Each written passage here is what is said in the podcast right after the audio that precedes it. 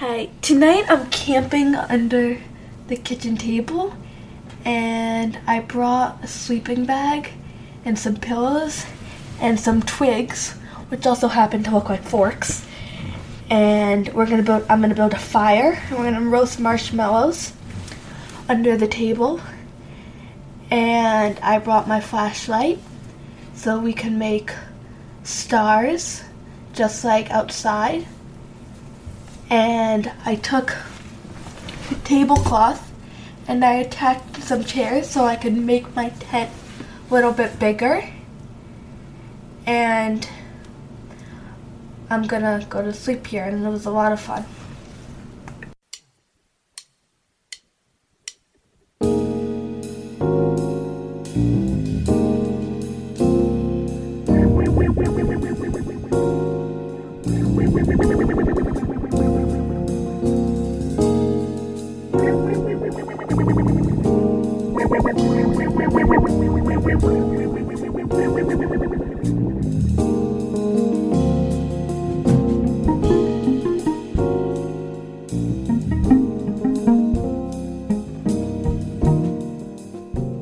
Welcome to another edition of Play and Art, our wonderful podcast. I'm sitting here at the red kitchen table with my father, Dr. George Sakeli, once again with our tea that he lovingly made us. And I'm coming over during the home coronavirus that we're all experiencing. And how are you doing right now? We're hanging in there. Hopefully everyone's doing well. Yes, we do. I was thinking we can devote a few minutes to parents and the kind of home activities, home chores that still count or still are an important part of art that we can talk to parents about paying attention to and encouraging. I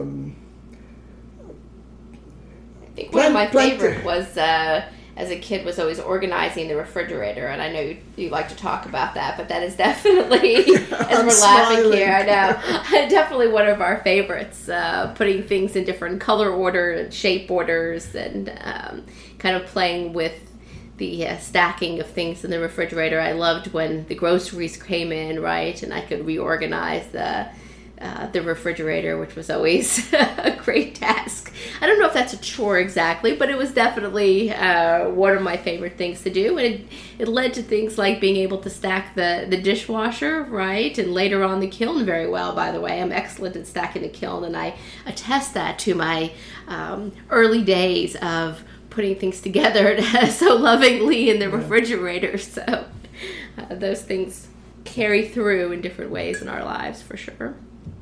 I think being nervous at home, being jittery at home,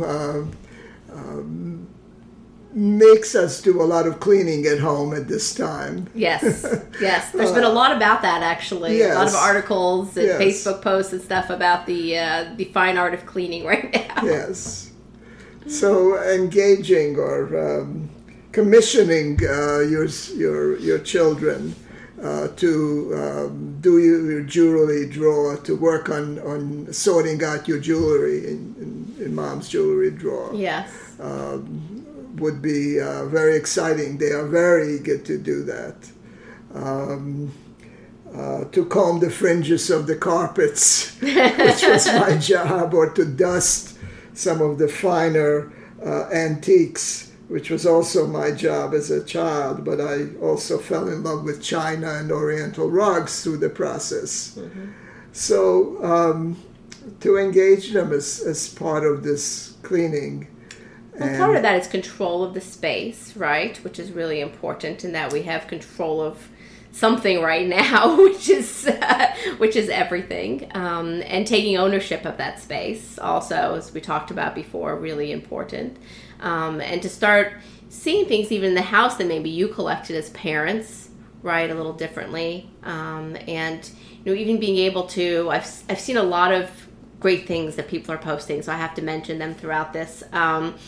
But, you know, people having their kids fold their own laundry and stack their laundry, and the color schemes that they're coming up with while they stack their laundry. And I saw a lot of art teachers having them do things, you know, and, you know, special color orders, and finding things around the house that they can, you know, add to those that color scheme. All really exciting stuff, and also really important, and you know, in art, but also controlling the space and feeling good about your own environment. So my favorite day was the laundry day, and helping my mother to do the laundry chores. I was so proud when she allowed me to use the iron, for example, and I found out how beautiful the finely ironed line could be.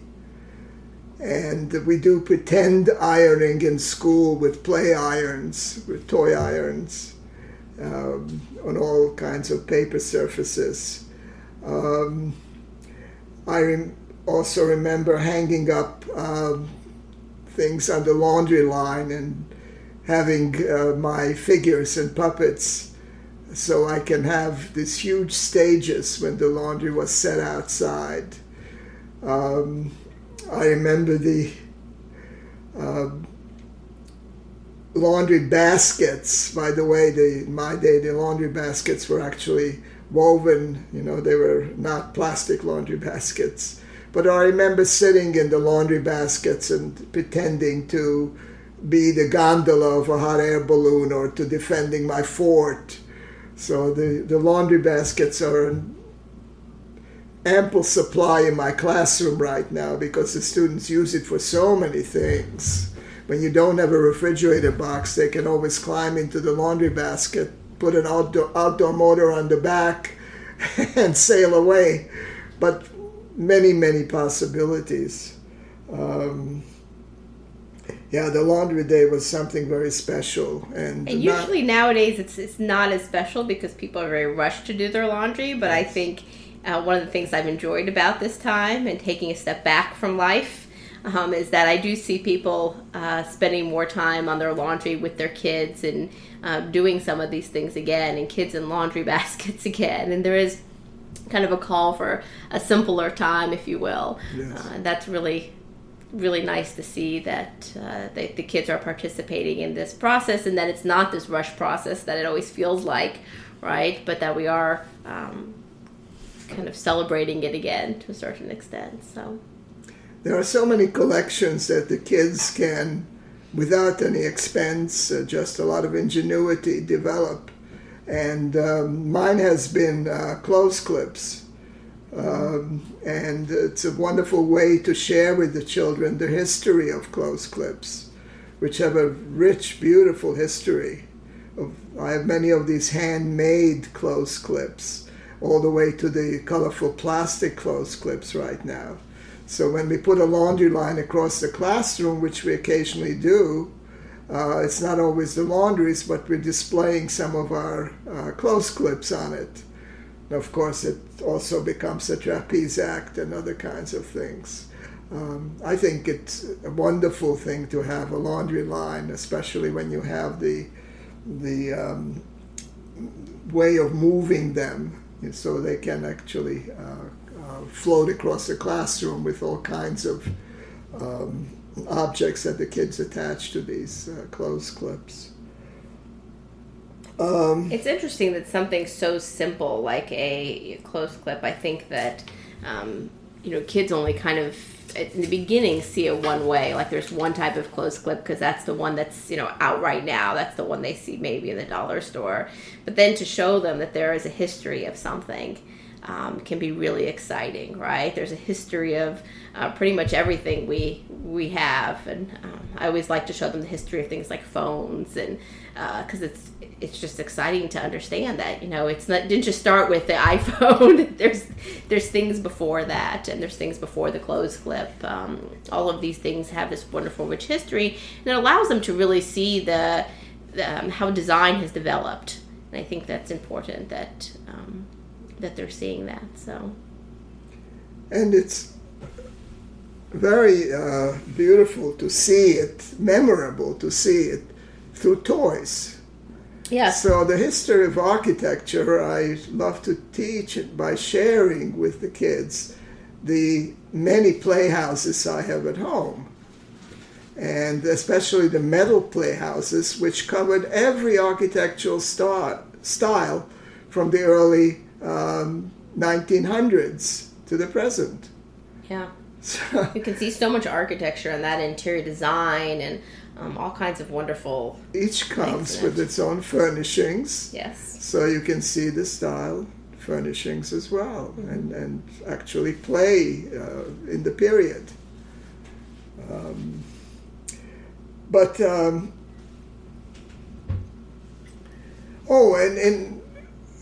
at home in their chores to setting tables, and this time we're eating at home, we're not going out to restaurants so much.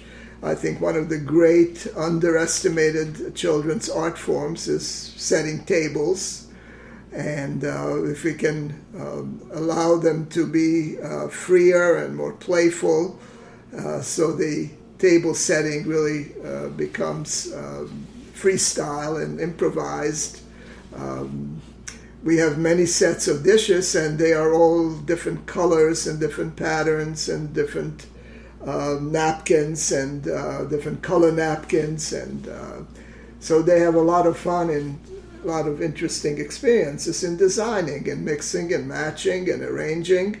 And right now there's so much freedom in that, because, you know, we're not having fancy dinner parties, but we can still have fancy dinner parties in our own way, right? And the kids can be more in charge than ever of these wonderful tea parties and fancy dinner parties. And I think there's really such wonderful freedom in that for them to kind of create their own space where, you know, usually if there's, you know, fancy people coming over, we don't want that. But here we can do that just within our own family and our own quarters, and they can have those choices. And I always think that's so important. You know, I always think of my own daughter, and I always let her kind of choose what clothing she was going to wear in the morning. And a lot of times people were really, oh my gosh, I can't believe you're letting her out of the house with that, you know. And I think it's very important for kids to make their own choices when it comes to things like clothing. And it helps to develop, you know, your own sense of style. At 16 now, she definitely knows exactly what she likes and she doesn't like. And she has her own sense of style. And I think that's true too when it comes to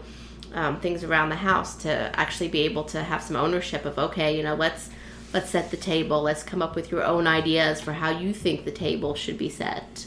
It's important to developing your own style and taste. And as adults, I know one of the biggest things right now is, you know, is like interior design shows and home decorating shows. And it's still, you know, adults like to come up with their own ideas for what good taste is, right? And style is, and all of these things. I mean, you know, all of these HGTV and whatever TLC shows, I mean, wouldn't be in business if that wasn't true. So I think that it's relevant even to us as adults. And I think that's hard because we have to give it over to them a little bit, and we want it to look a certain way, right? And they want it to look a certain way. So just like in the classroom, we butt heads a little bit.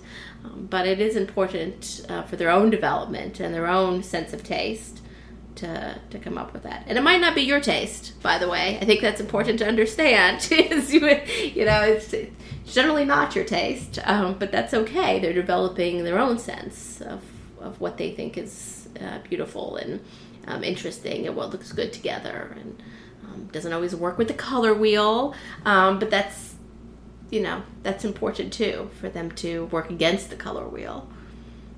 I don't know if you remember that you actually refused to. I remember going out and seeing what's going on.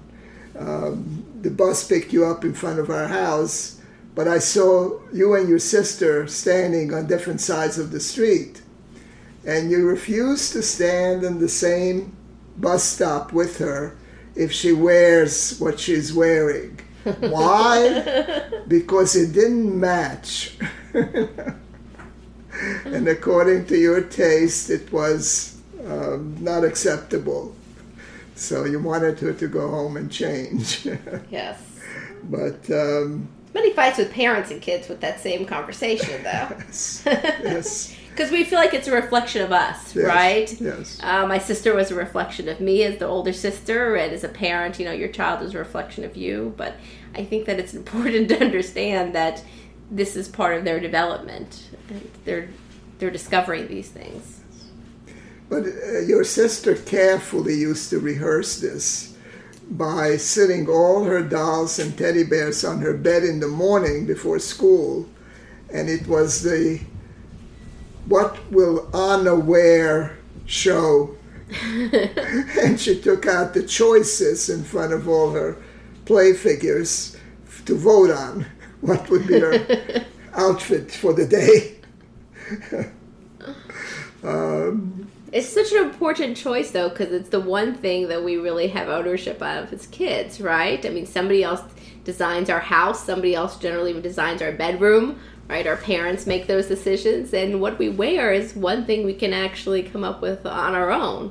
And we can put those together. I mean, our parents even will buy our clothing for us up to a certain age. But making those choices of putting things together is very much our own, so...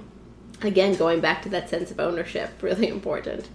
And art teaching being a license for independence, to make independent choices, decisions, and creations is so essential. But in terms of these home acts, I think it would be for everyone right now who's so tense to have a relaxing bath. And, I suggest plenty of soap bubbles, and besides the soap bubbles, to have the kids go around and shop for all the things they want to take into the bathtub with them. After all, the bathtub is one of the last remaining studios after their rooms are cleaned up and become office spaces or study corrals. The bathtub still remains this free studio to play and create in. So at this time of tension, lots of baths and water plays and bathtub plays, I think would be very soothing and amazingly creative. Very few people keep a record, a pictorial record, of these wonderful things. I used to do that, and in one picture I remember your sister had high fever, very sick, but in taking a bath she decorated the whole side of the bathtub, the tiles, with all kinds of things that she found would actually stick to the tiles. So this great wall display, this great wall art, this mural that she created, I mean, that's dedication. Very, very few artists even are so dedicated that in the time of great illness they would create a great mural in the bathtub. But the bathtub art is certainly, the water play is certainly a basic and... important. You can close the door, you can close the shower curtain, mm-hmm. and you can really create in your own studio. Absolutely, and it's definitely a very relaxing space, as we all know. So I think all of us, that's a good it's a good end to this right now, to go home and take a bath, right? Be at home and take a bath and enjoy that space, and have your children enjoy it also as artists, and to kind of take those daily things that we do, those daily home chores, and turn them into wonderful, moments of play and art, I think is really important. So I appreciate that message right now, and I'm hoping everybody at home who's listening is going to approach their chores with their kids and their setup of their space a little differently now. So thank you so much for joining us on another edition of our podcast, Play and Art, and we hope you will come back and sit around the Red Kitchen table with us again. Hope everyone feels good and everyone's safe this week.